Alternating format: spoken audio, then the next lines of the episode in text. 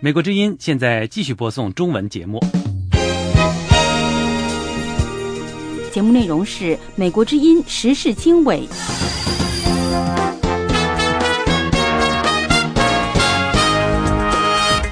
各位听众，大家好，欢迎收听《美国之音》在四月二十六号星期五晚上为您从美国首都华盛顿直播的时事经纬节目。我是您的主持人黄耀义，在这个小时里面将为您主要的新闻提要包括了有朝鲜拒绝要与韩国通话，来讨论有关于被关闭的联合工业园区。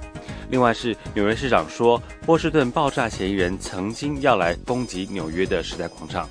此外，还有新疆克什地区发生的袭击事件呢。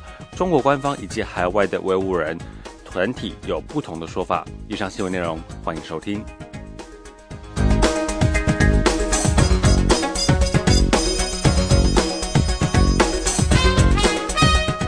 美国之音的时事经纬在节目开始为您播报国际新闻。朝鲜拒绝韩国提议就被关闭的联合工业园区进行谈判。首尔星期四要求平壤在二十四小时之内同意就重启开城工业园区进行正式的谈判。首尔警告说，如果平壤不接受首尔的提议，将会采取强硬的反应。星期五，在最后期限过去几个小时之后，平壤回绝了首尔的提议，并且警告说，如果韩国坚持使这个边境城镇的局势恶化，采取强硬措施的首先将会是朝鲜。韩国总统朴槿惠星期五召开与安全有关的内阁部长会议，讨论开城工业园区的命运。预计韩国现在将命令留下的韩国人撤离北部的开城工业园区。本月早些时候，自从朝鲜愤怒地将其工人撤走，并且阻止韩国人进入园区以来，这个位于北部边界地区的开城工业区的运行就暂时停止。目前仍有大约一百八十名的韩国人待在工业园区之内。他们希望生产能够获得恢复，但是据信他们的食物以及供给将很快的消耗完毕。开城工业园区是韩国与朝鲜这两个敌对国家之间最后仅存的合作象征，它被认为是南北韩关系的楷模。虽然在双方紧张的关系加剧之时，开城工业园区的工作被中断，但是它从未被完全的关闭。开城工业园区从2004年建立。近日来，虽然平壤避免每天对首尔发出暴力威胁，但是朝鲜半岛的局势仍然很紧张。此外，我们来关注波士顿爆炸案的后续消息。纽约市的官员说，波士顿马拉松赛爆炸案两名嫌疑人在被警察追捕时，曾经策划要攻击纽约的时代广场。纽约市警察局局长凯利说，幸存的嫌疑人加哈尔·萨耶夫对调查员说。他与哥哥塔梅尔兰计划开车前往纽约，引爆剩余的炸弹。他说，在他们发现劫持的汽车没有汽油之后，他们的计划受挫。在他们停车加油时，车主逃脱后报警。后来，塔梅尔兰在与警方交火时丧生，焦哈尔被活捉。纽约市长布隆伯格说，纽约仍然是一个引人注目的目标。纽约在二零零一年遭受恐怖袭击，大约有三千人丧生。在俄罗斯，萨勒耶夫兄弟的父母说，他们的儿子并没有在波士顿展开攻击行动。四月十五号发生在波士顿的爆炸案，导致三个人被炸死，有两百五十多人被炸伤。他们的母亲指责美国当局不必要的打死他的大儿子塔美尔兰。在俄罗斯的。马哈奇卡拉举行的一个记者会上，嫌疑人的父母安佐尔·萨纳耶夫以及前妻苏贝达表示，他们的儿子被诬陷。塔梅尔兰丧生时二十六岁，他十九岁的弟弟目前面临使用大规模杀伤性武器的指控，一旦被定罪，他可能被判处死刑。苏贝达·萨纳耶夫气愤地指责警察没必要杀害塔梅尔兰。他表示，他不会接受两个儿子发动爆炸攻击的说法。而安佐尔·桑雷耶夫则表示，他计划在未来几天重返美国下葬塔梅尔兰，并且希望能够看到当被当局拘押在波士顿住院的加哈尔。目前，美国官员正在继续探究，如果当局注意到塔梅尔兰波伊极端伊斯兰的警告信号的出现，波士顿马拉松赛的攻击事件是否可以避免发生。当局说，塔梅尔兰曾经在2011年年底被列入恐怖分子监控的名单。美国官员说，俄罗斯政府曾经通报美国中央情报局，说他们担心塔梅尔兰已经成为伊斯兰激进分子。中情局随即要求把塔梅尔兰列入监控名单。莫斯科还在2011年初向美国联邦调查局发出同样的通报。美国官员说，FBI 进行了调查，但是最后得出结论说，塔梅尔兰并不构成威胁。这是美国之音的中文广播。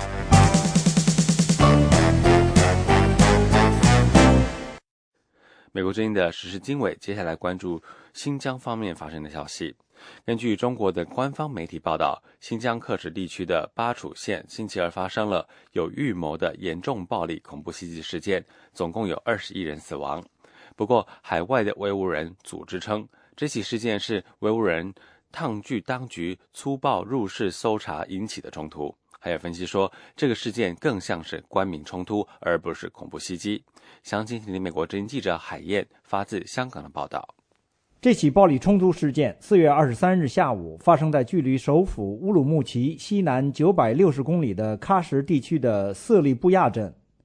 属于南疆的喀什是中国最西部的城市，与哈萨克斯坦为邻，被认为是受中亚东突独立思潮最深的地区。新疆自治区政府的消息说，三名社区工作人员巡查民居时，发现有多名可疑人员及管制刀具。向上面报告后，被屋内歹徒扣留并杀死。官方消息说，镇民警和社区干部分头前往处理时，也先后被杀死十五人。后来增援的公安击毙六名歹徒，拘捕另外八人。美国之音记者星期四打电话给自治区政府新闻办，此前对外评论该事件的发言人兼自治区党委宣传部副部长侯汉敏一直开会。不过，另一位工作人员向记者讲述了一些起因情况。社区工作人员他们到那个社区，你也知道，他们职责就是为这个社区居民进行服务，然后是有需要什么需要帮助的，然后把这个，比如说是需要一些是呃各个方面的帮助，我们在登记下社区，在社区登记完之后呢，然后是呃再根据他们的所需要的东西，然后我们进行是进行帮扶，然后呢是。到那个社区里面，发现就是这个有很多是可疑人员和一些是管制这个刀具，是到一个人家里头了是吗？对他是一个家里面，他是曾经需要这政府救济的还是帮助的吗？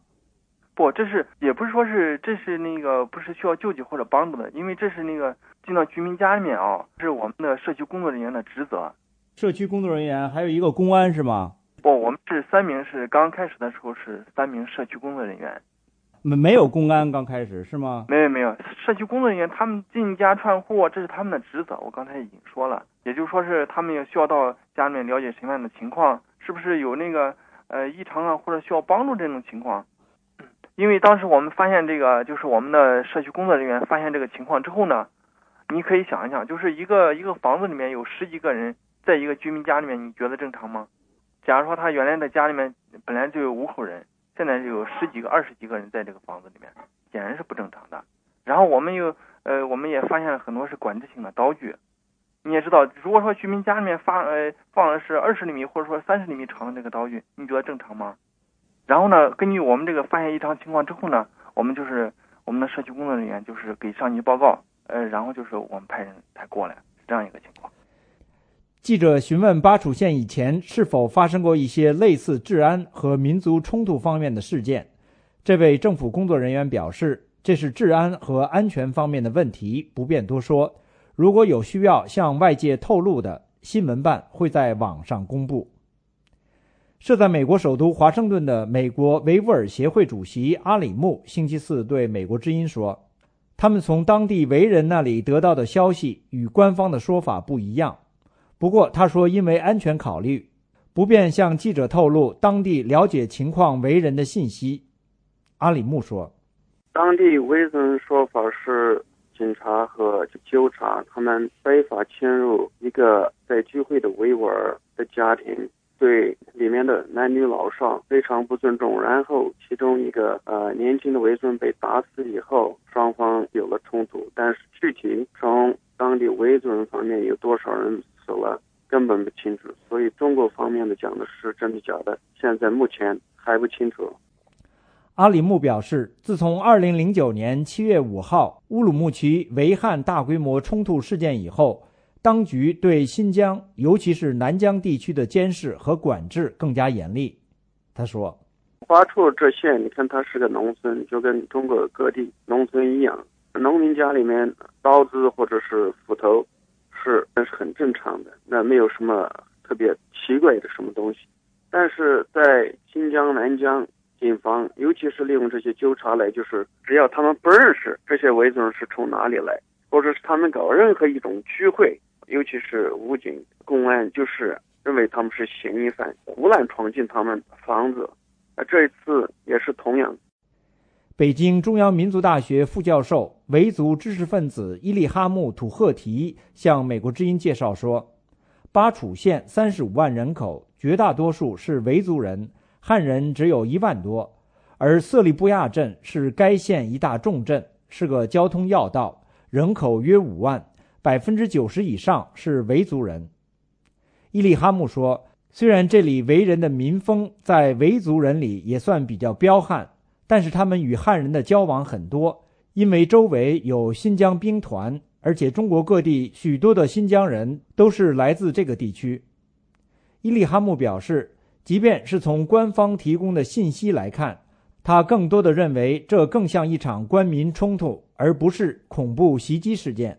他说：“这个事儿这次发生在这个居民家，我只能这个按官方的公开的信息看，只能这个不能说什么恐怖袭击，应该是暴力冲突。因为当然我反对任何形式的这种暴力的活动，包括来自维吾尔族的还是政府的。但官方这种说法有很多疑点，所以呢，现在需要更多的信息。”那么最近在中国其他地区也有这个官民冲突，那么我更希望这个不是民族冲突。伊利哈木表示，他对政府发言人说参与袭击的维族人曾看过有关圣战的电视和视频等说法无法证实。不过他说，那个偏远的农村地区有没有网络，他都怀疑。伊利哈木还说，他也获得一些来自巴楚当地的信息。但是由于无法核实，因此不能对外提供。他说：“希望官方能提供更多的信息，对于官方所说抓获的八名维族人进行公开审理，以便世人了解真相。”美国之音记者海燕，香港报道。美国之音时事经纬，欢迎收听。欢迎回到美国之音的时事经纬现场，我是黄耀一。中印发生了新的边界摩擦之际，而两国即将进行预先安排的高层互访。中国问题学者认为，中印边界的摩擦已经常态化，不会继续恶化。印度学者对李克强总理任内推动彻底解决中印边界问题，并不十分乐观。下面，请听美国之音记者申华在华盛顿的报道。印度外交部日前宣布，印度外长库尔希德五月九日将访问中国。与此同时，法新社援引印度外交部的消息说，中国总理李克强下月晚些时候访问新德里，具体日期尚未敲定。不过有报道说，李克强可能五月二十日成行。印中高层即将互访之际，两国近期发生最新边界摩擦。印度快报四月二十三日说，印度外交秘书召见中国驻印度大使。指责中国军队越过克什米尔地区拉达克一带实际控制线进入印度一侧。中国官方新华社援引外交部发言人的话坚称，中国军队并未越过。中国同时还要求印度拆除设在拉达克东线的据点，印度则要求中国撤出位于该地区一处山谷的营地。两国在边界就地举行的紧急磋商无果而终。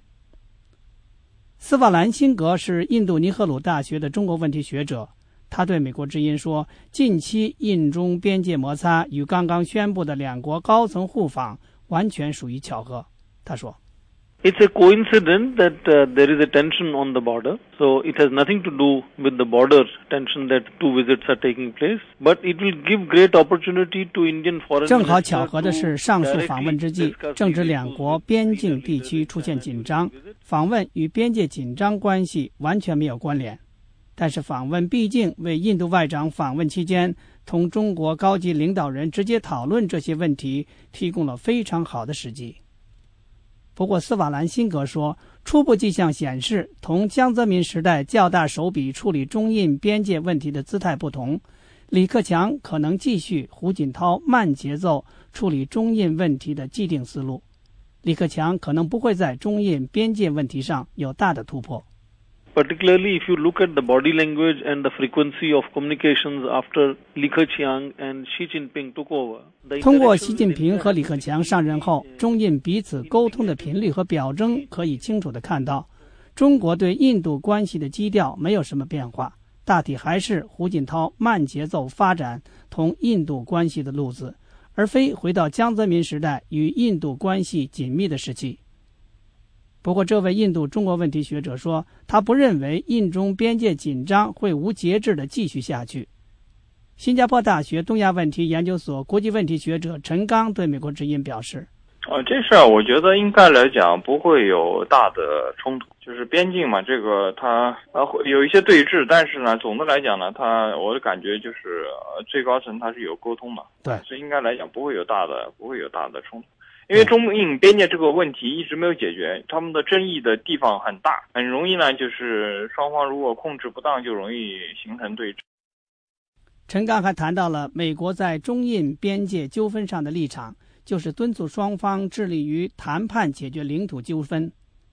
针对中印目前的领土争端，美国国务院日前再次强调了这一立场。印度学者斯瓦兰辛格还说，假如中印边界摩擦没有得到抑制，其对李克强总理印度之行的影响将是负面的。The impact on Chinese premier visit to New Delhi, if tension continues, will be clearly negative because he will be asked all kind of uncomfortable questions by media when he comes. 如果边界紧张局势持续下去，其对李克强总理访问新德里的影响将是负面的，因为李克强到来后，媒体届时将向他提出各种令其感到不舒服的问题，届时也可能出现抗议活动。这要看边界问题紧张的程度。印度时报说，中国指责印度入侵，可能是向印度施压，逼迫印度签署一项边界合作协议，或者就是直接报复印度在边界地区的增兵。有印度媒体还说，中国龙已经到了家门口，印度政府采取绥靖政策将铸成大错。美国之音记者申华华盛顿报道。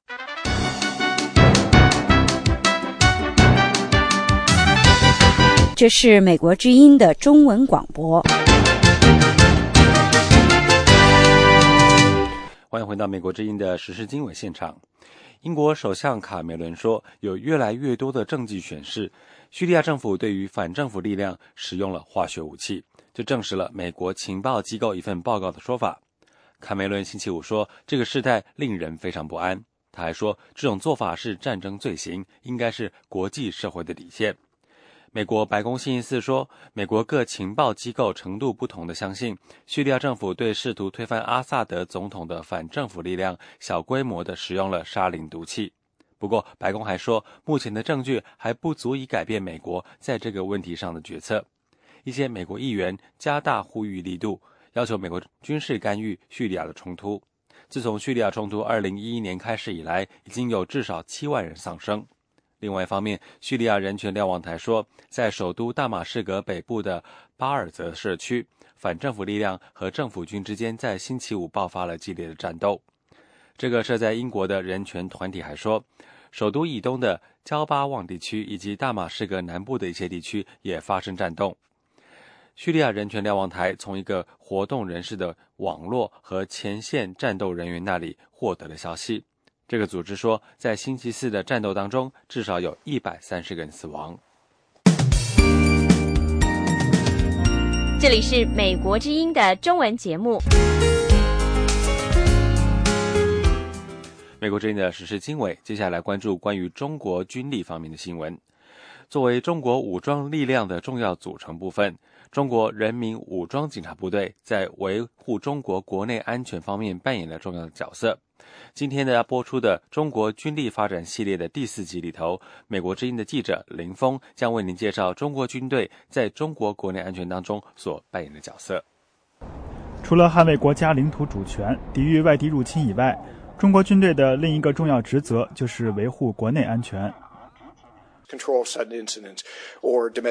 处理突发事件和保障国内安全是所有中国武装部队的使命之一。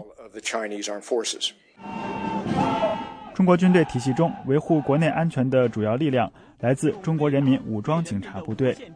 中国刚刚公布的《二零一三国防白皮书》明确指出，武警部队平时主要担负执勤、处置突发事件、反恐怖、参加和支援国家经济建设等任务。最新的中国国防白皮书并未公布武警总人数，但据外界估计，中国武警兵力应在一百到一百五十万人之间。中国每个省份都至少有一个师级或者师级规模的武警部队。一九八九年后，中国政府从处理六四天安门事件中吸取教训，基本上不再调动解放军部队参与国内安全。中国军队维护政权和社会稳定的任务大多落在武警身上。近年来，中国武警参与的大型维稳行动基本都发生在少数民族地区，比如2008年三幺四拉萨骚乱。和2009年七五乌鲁木齐骚乱，作为中国军队的重要组成部分，再加上其在维护中国国内安全和共产党政权稳定中扮演的双重角色，武警部队同时接受中共中央军委和中国国务院的双重领导。有两个机构可以对武警发号施令，一个是中央军委，还有一个是由中国国务院管辖的公安部。然而，有分析人士认为。这种交叉指挥的管理体系给武警维稳构成了挑战，甚至反而会威胁到共产党统治。在中国体制下，武警在维护社会稳定方面陷入了一个特有的中间境地，这对他们应对社会动荡构成挑战。二零零九年颁布的《中国武警法》规定，武警部队归国务院和中央军委领导，调度指挥权在中央。这样做的目的是防止地方政府在维稳过程中滥用武警力量，反而会激起更多的社会动荡。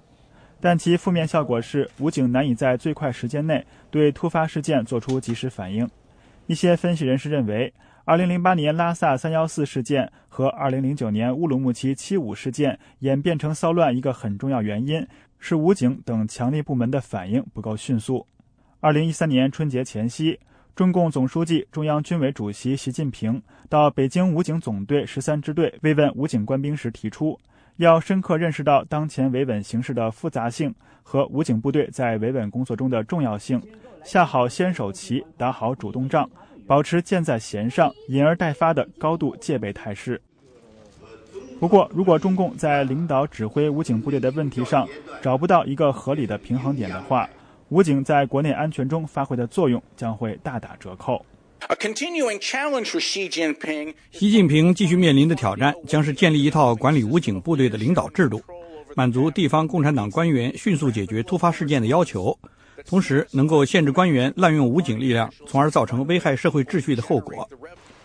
在本部系列报道的最后一部分，我们将为您介绍中国太空力量的发展，请您继续关注。VOA 卫视林峰。华盛顿报道。美国之音时事经纬，欢迎收听。在中国海军方面，中国军官高官表最近表示将会建造更多的航空母舰，还说中国的航母不会当宅男，终究要去远航。中国扩充海上军力一直是邻国的担忧所在。观察人士告诉美国之音，美国。中国可能会在十年之内建造出四到六艘的航母，主要用于保护商船以及发挥震慑作用。下面请听美国之音记者陆洋的报道。中国国防部和海军官员近日在不同的场合就中国航空母舰的发展作出表态。中国新华网四月二十五号消息，中国国防部发言人杨宇军当天回答记者提问时表示，航母辽宁舰不可能总待在军港里面，将来肯定要去远航。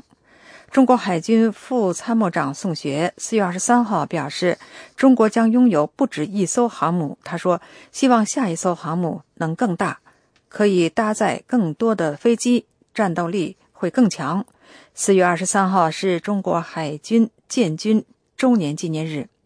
中国海军军力不断增强，一直以来成为邻国担忧的所在。台湾尖端科技杂志总编毕云浩四月二十五号对美国之音表示，中国大陆在航母战斗群配套方面没有太大的技术障碍，而且在舰载机的弹射技术上，几年之内也会有突破。一旦有突破，各类型的舰载机都能够在大型航母上起降。因此，他认为，舰载机数量会增加，这是必然的。所以，将来大陆呃有类似美国这种大型的航母呢？并不觉得意外，甚至还有更更有可能会将来会变成一种多用途的航母，就是说它可以搭载无人机、无人直升机的这种航母，会可能也会变成将来中国大陆的海军的一个主力。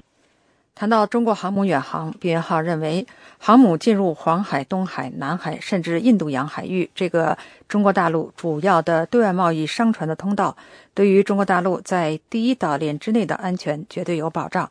对于第二岛链以外，航母显示的是中国的国力。他认为，中国航母进入到深海，对于其他国家的确形成压力。香港军事评论员马鼎盛同一天表示，中国明确表示，辽宁舰用于训练和科研，建造新的航母无非有两个目的。那再有再有就用于作战了，作战呢肯定就就就要跑跑远了。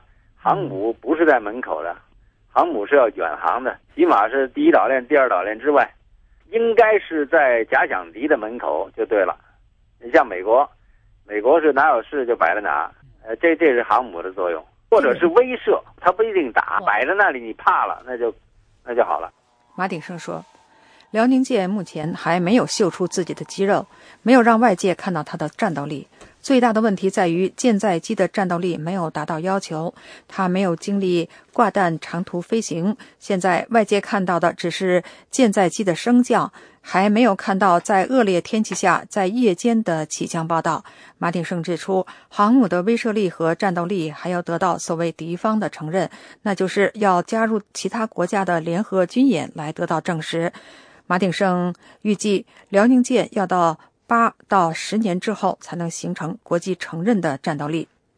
中国第一艘航母辽辽宁舰四月二十五号正式交接入列，也就是正式服役，被。并被编入中国海军的编制序列。美国之音陆洋，华盛顿报道。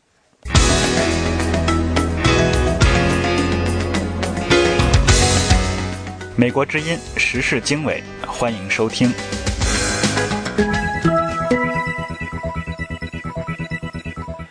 欢迎回到美国之音时事经纬的现场。现在为您插播一则最新的消息。刚刚才，美国之音为您。报道过有关于朝鲜拒绝韩国提议就关闭的联合公园区进行谈判的消息，而现在呢，韩国统一部长官柳吉在说，已经到了从关闭的开城工业园区撤回韩国人员的时候了。柳吉在还在星期五的时候说，韩国中韩国政府已经做出了撤回一百八十名韩国人员的不可避免的决定，而在做出几个小时。这个决定的几个小时之前呢，朝鲜拒绝了韩国提出的举行正式谈判以恢复开城工业园区运转的建议。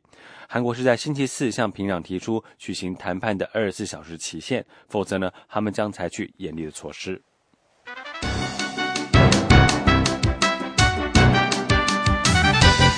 这是美国之音的中文广播。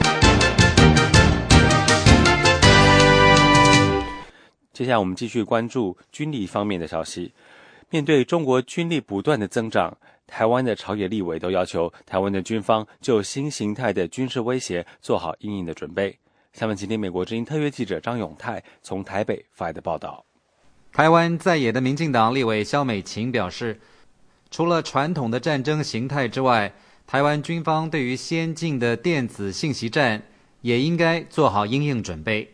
哦，有关网军骇客哦，对我们整个资讯系统哦可能会造成的迫害哦，跟我们的阴影哦哦，但是我相信这个是一个非常关键的哦一个领域了哦，而且尤其是在整个现代化军事现代化哦，我们呃以后的这个作战形态未必就是在澎湖的的这个反登陆了。台湾军方本月十七号在外岛澎湖举行了年度汉光军事演习，除了展现实弹射击之外。马英九总统也亲自出席教约。台湾国防部副部长杨念祖答复指出，在这次演习当中，敌军透过网络破坏基础建设，也是操演的项目之一。在我们报告里面，这次特别模拟这个攻击啊，我们基础关键设施像台电啊，那所以我们在这方面虽然是我们的一个封闭的一个演练，但是是完全是非常真实的。台湾立法院外交及国防委员会星期四邀请国防部官员就汉光二十九号演习进行检讨报告。并介绍后续兵力整建计划及接受质询。执政的国民党立委马文君表示，中国向俄罗斯购买的野牛气垫船，不到四小时就可以登陆台湾，已经成为攻打台湾的有力运输工具。甚至它还可以占领南沙的南沙的永兴岛，然后可以覆盖整个西沙群岛，成为大陆争夺南海主权的有力的筹码。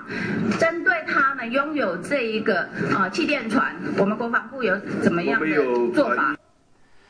台湾国防部表示，目前正在研究一种武器，专门用来对付登陆的气垫船，不过详细的情况则不便对外公布。马文君委员还说，大陆一直在购买或研发新的武器，相较之下，台湾则显得落后许多。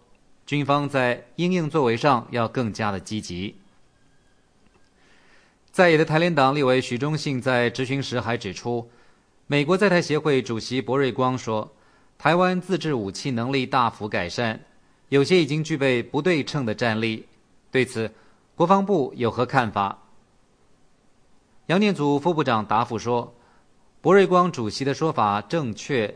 所谓不对称战力，就是以最有效的方式克敌制胜，让敌人不能得逞。”杨念祖还说：“台湾的不对称战力在增强当中，不仅方向正确，目标也很清楚。不过，针对不对称战力，是否能举出一些具体例子？”杨念祖则态度保留。杨念祖进一步强调，虽然中国军力不断增强，两岸开战的话，台湾的战场很小，局限性很大。如果中国用兵错误，被台湾找到弱点，将无法得逞。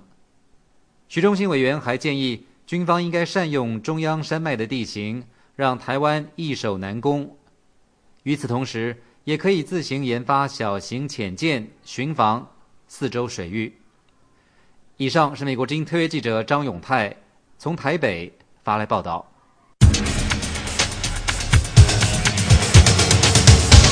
这是美国之音的中文广播。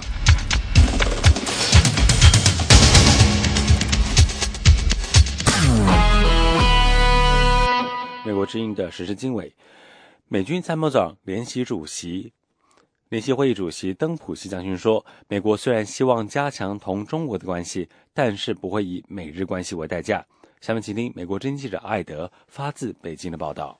邓普西将军星期四对驻扎在日本的几百名美军官兵说：“他这个星期访问中国，是对中国政府官员说，对美国来说，美中关系和美日关系缺一不可。” Would we trade off our relationship with Japan in order to have a stronger relationship with China? 他说：“我们会牺牲美日关系来加强美中关系吗？”答案是不会。在邓普西将军和美国常务副国务卿伯恩斯本星期访问中国之际，中日紧张关系再次加剧。星期三，一百六十多名日本国会议员参拜了靖国神社。上星期，三名内阁大臣也参拜了靖国神社。靖国神社当中供奉着两百五十万死于战争的日本人的灵位，其中一些人在二战结束后被判判为战犯。中国就靖国神社参拜的问题向日本提出严正交涉。中国外交部说，日本领导人应该学会尊重中国人民和其他受到日本伤害国家的感情。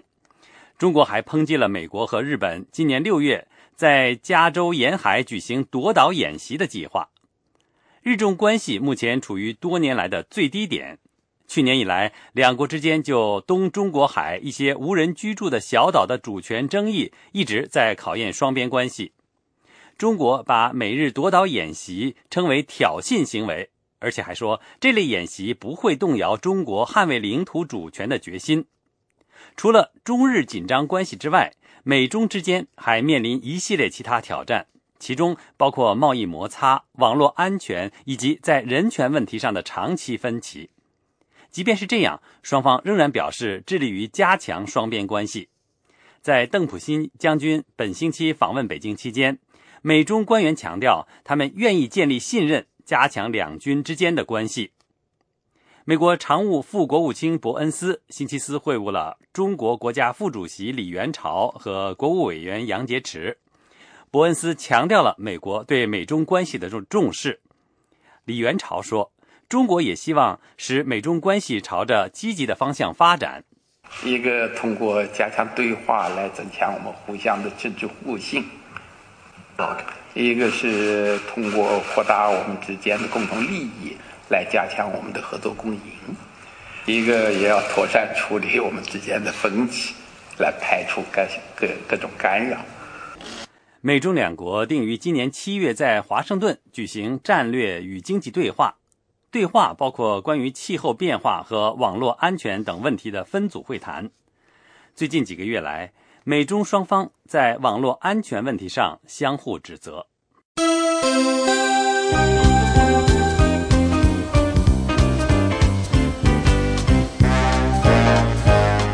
这是美国之音的中文广播。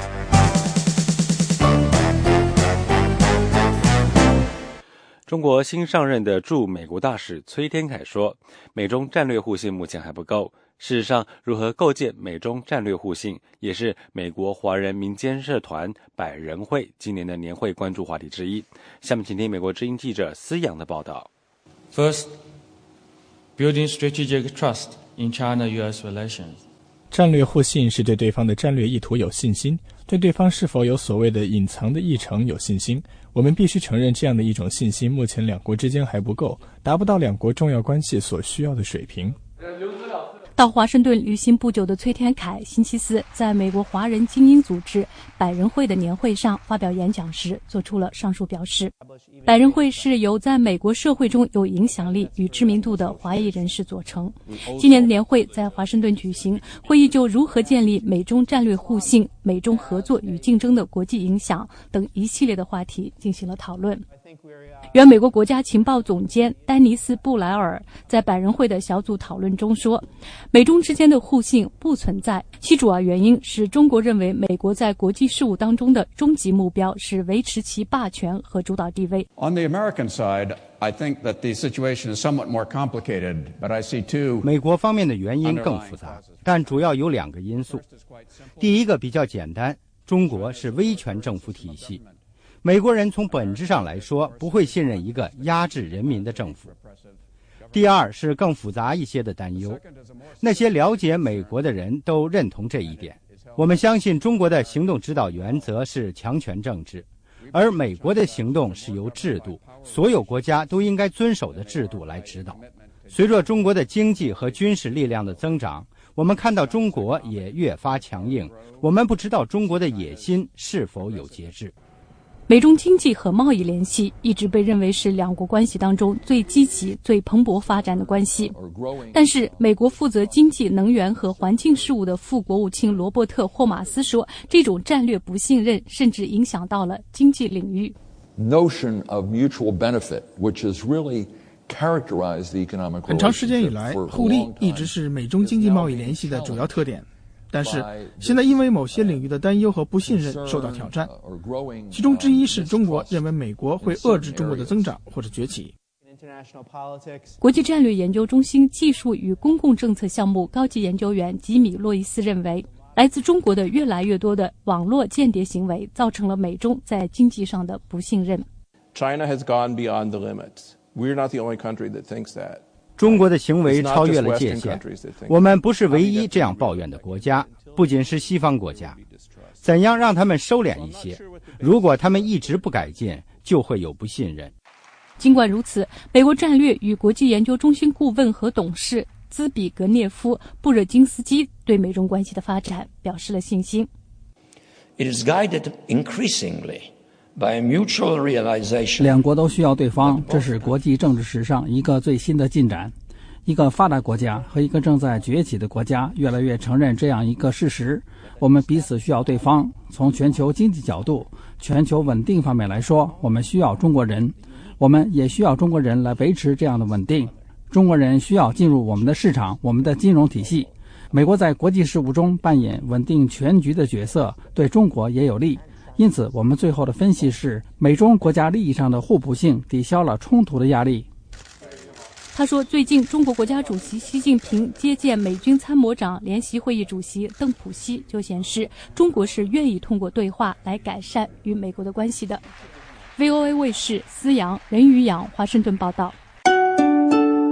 美国之音时事经纬。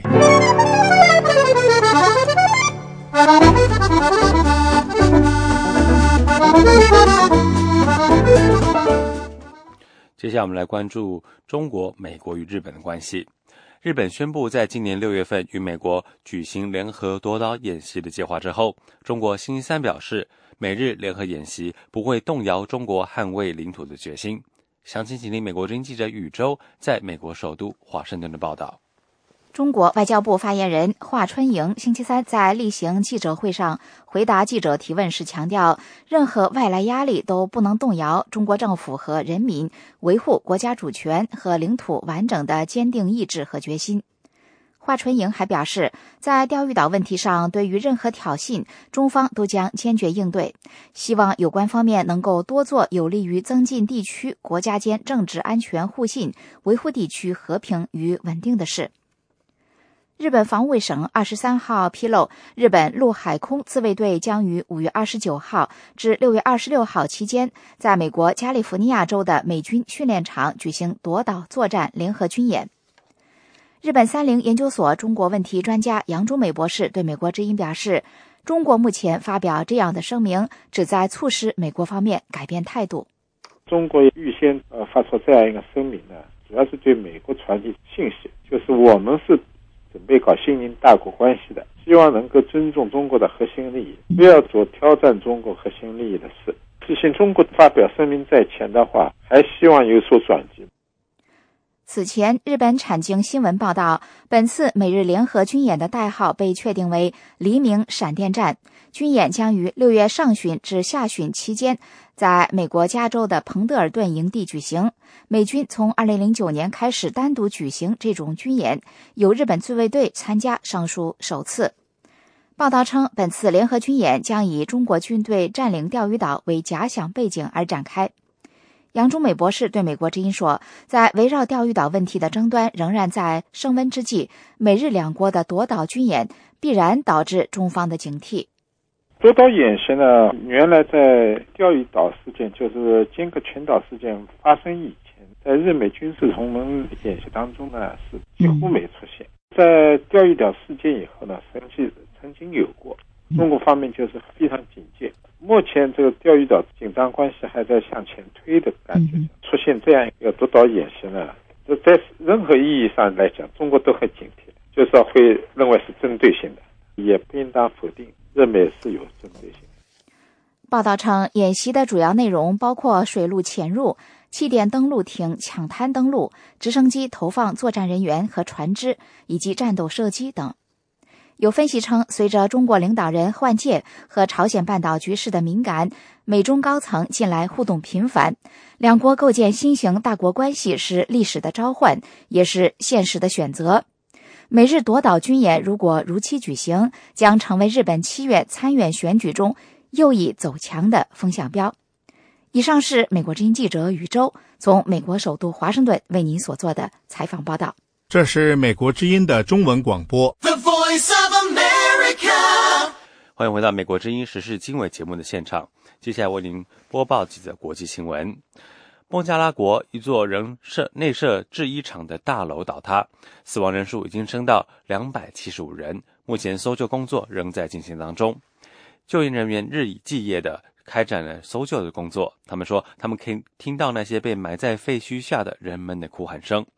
星期三，这栋位于首都达卡郊区的大楼倒塌之时，有三千多人在大楼里面，至少两千人被从这一座八层的楼房当中救出。目前有一千多人受伤，当局还不知道有多少人失踪。警方说，大楼的业主以及工厂经理们忽视了官方要求人们撤离这栋大楼的警告。星期二，检察员发现大楼有缝裂，目前大楼的业主在逃。孟加拉国总理谢赫西哈纳承诺，政府将把他抓获，并且进行惩处。此外，在俄罗斯方面，俄罗斯官员说，莫斯科附近的一座精神病医院星期五发生了大火，造成三十八人死亡。其中包括了三十六名病人跟两位的医护人员。卫生部官员说，两名病人以及一名医护人员在拉缅斯基镇的大火当中侥幸逃生。当局说，大火迅速的在装有铁窗的单层建筑内蔓延。法新社说，建筑物的结构完全是木质，建于一九五二年。俄罗斯紧急情况部的官员说，在接到紧急电话之后一个小时，消防队才赶到医院。他们说，通往医院沿途的几处路障延误了消防队员的到达，目前还不清楚起火的原因。这是美国之音的时事经纬节目。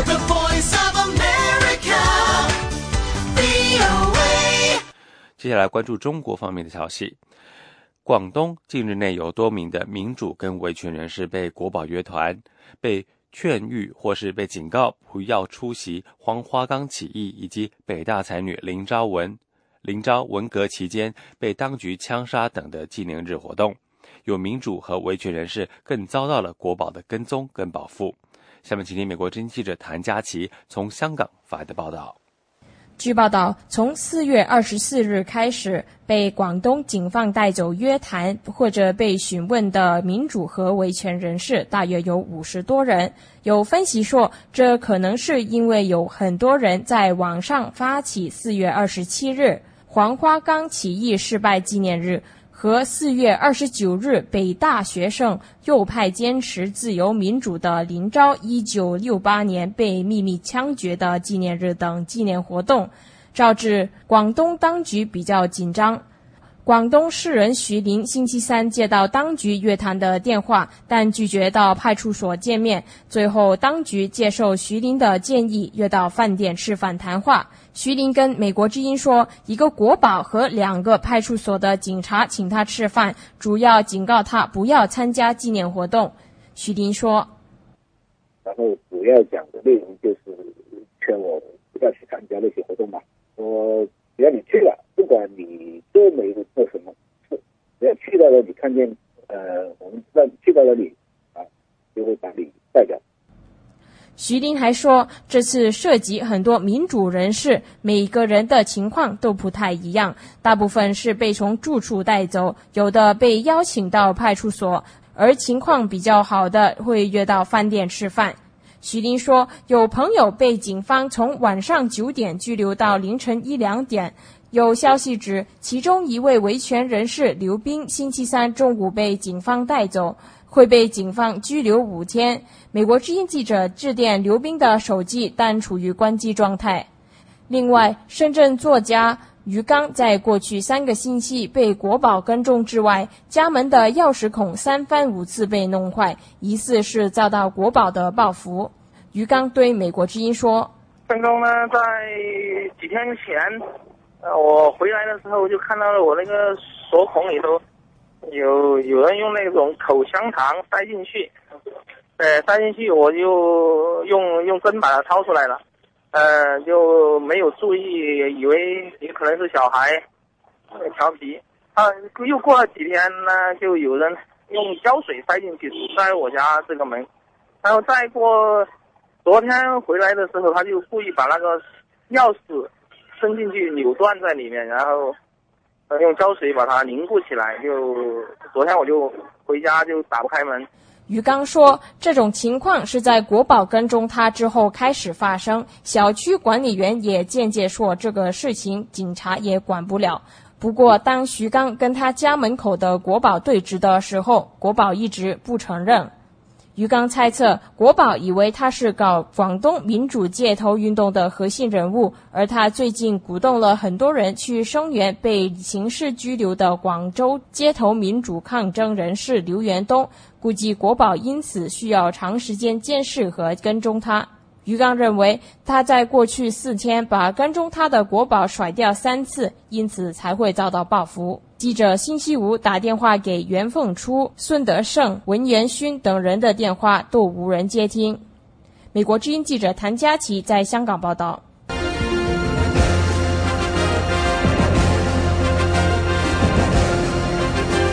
美国之音时事经纬，欢迎收听。欢迎回到美国之音的时事经纬现场。中国最高法院一位负责人强调刑事防范冤假错案的重要性。不过呢，律师却只说，其实根本是出在体制的问题。下面请听美国之音记者叶斌发自华盛顿报道。中国国家主席习近平不久前提出。要努力让人民群众在每一个司法案件中都感受到公平正义。中国新闻网星期四报道，为深入贯彻落实中共十八大精神和中共领导人习近平关于法治建设的重要论述，中国最高人民法院在广州召开刑事审判工作调研座谈会。最高人民法院常务副院长沈德勇在会上说：“刑事审判生杀予夺。”事关公民的名誉、财产、自由乃至生命，事关国家安全和社会稳定，一定要坚决守住防范冤假错案的底线。沈德勇副院长表示，各级人民法院要认真落实中央和最高人民法院的部署，依法公正审理每一个刑事案件，确保每一个案件都经得起事实、法律和时间的检验。对于律师在刑事审判中的作用和地位，沈德勇提出了四个充分的说法，即充分发挥辩护律师在防范冤假错案上的重要作用，充分认识到律师是法律职业共同体的重要一员，充分尊重和保护律师依法履职的权利。他还表示，充分相信绝大多数律师是具备良好职业素养的。是理性、客观、公正、中肯的，是人民法院可以依靠而且应当依靠的重要力量。这位中国法院的高官仍然强调中共对司法审判的绝对领导。他说：“要在党的坚强领导下，会同公安、检察等专门机关，贯彻落实好分工负责、互相配合、互相制约的原则，共同履行法律职责，共同守住法律底线。”共同防范冤假错案，共同维护司法公正。对于上述法官关于守住法律底线的言论，一些中国民权律师和法律专家表示质疑。在北京的李和平律师对美国之音表示：“中国的司法机构和审判工作都是在和整个的体制连在一起的，在党管司法的现状下。”守住法律底线，防范冤假错案很难做到，不过是一场空谈。他说：“党管司法这个原则，要不要要不要重新评价、重新考虑？如果好比说是党管司法，那么就是说能够还是一如既往的话，那个审判长，那么就是审法官，他就没有独立的判断他案子的这种权利。”他没有这种自由裁量权，他的案子本身负不了责任，那你你怎么能够，呃，你怎么能够就是司法上能够独立、能够公正呢？由于坚持用法律为弱势民众维权而被吊销律师职业资格的北京法律界人士江天勇认为，中国司法不独立的现实中，不仅律师无法充分发挥维护司法公正、防范冤假错案的作用，就连警察、检察官和法官。都严重的受到权力的管控和制约。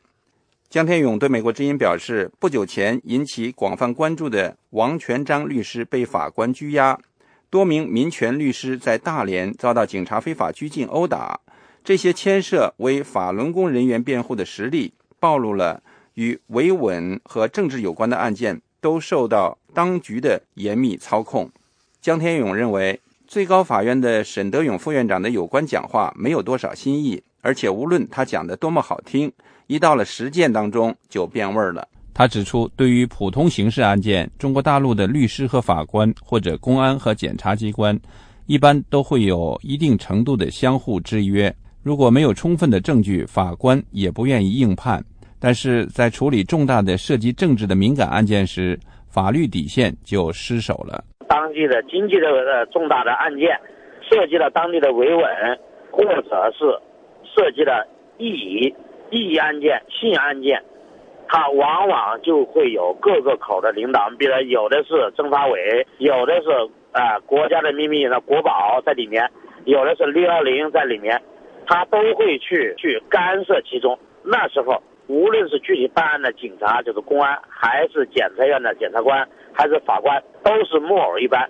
最终决定的都是，甚至连院长都决定不了，都是由政法委去做。这也是他们叫党的领导。在这种时候，律师的辩护往往你辩你的，啊、呃，他开庭只是个形式，他根本不理睬你，甚至法官也没有办法去改变这这这这样的一个一个现状。没有一个法官说我守住我的职业伦理，守住我的法律底线，他守不住，因为党的领导，政治正确，这是第一位的。对于沈德勇关于绝大多数律师是法院可以依靠而且应当依靠的重要力量的说法，李和平律师认为，这种说法是仍然没有挣脱毛派斗争哲学影响的非法治语言。虽然经过修饰，显得很有雅量，但仍暴露出这位法院领导人骨子里和潜意识中含有依靠一大群打击一小撮的文革遗毒，自以为是统治阶级。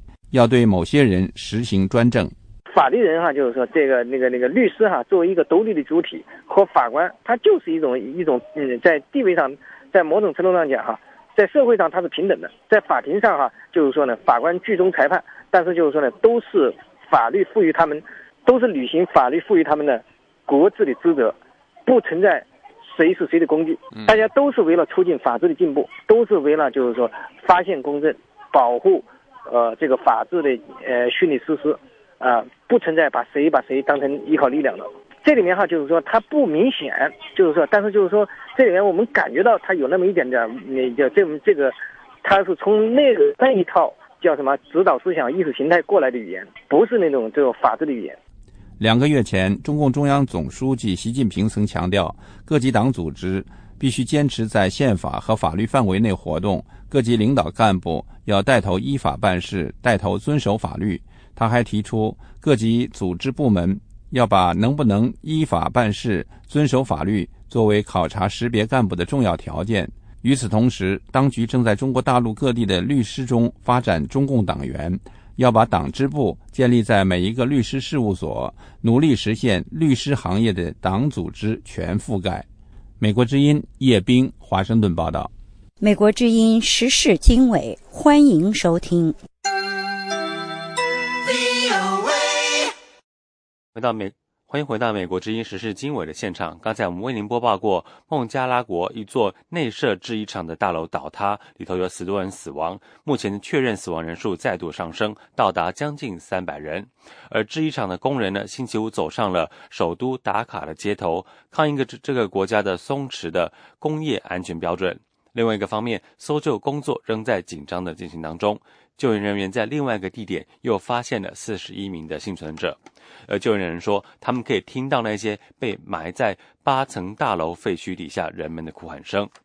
星期三，这栋位于首都达卡郊区的大楼倒塌的时候，有三千多人在大楼里面。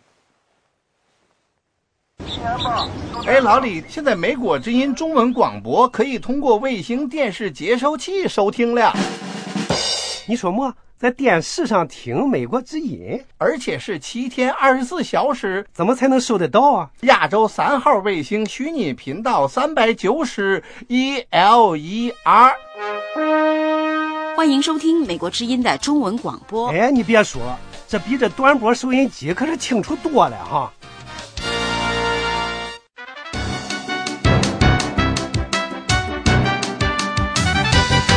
这是美国之音的中文广播。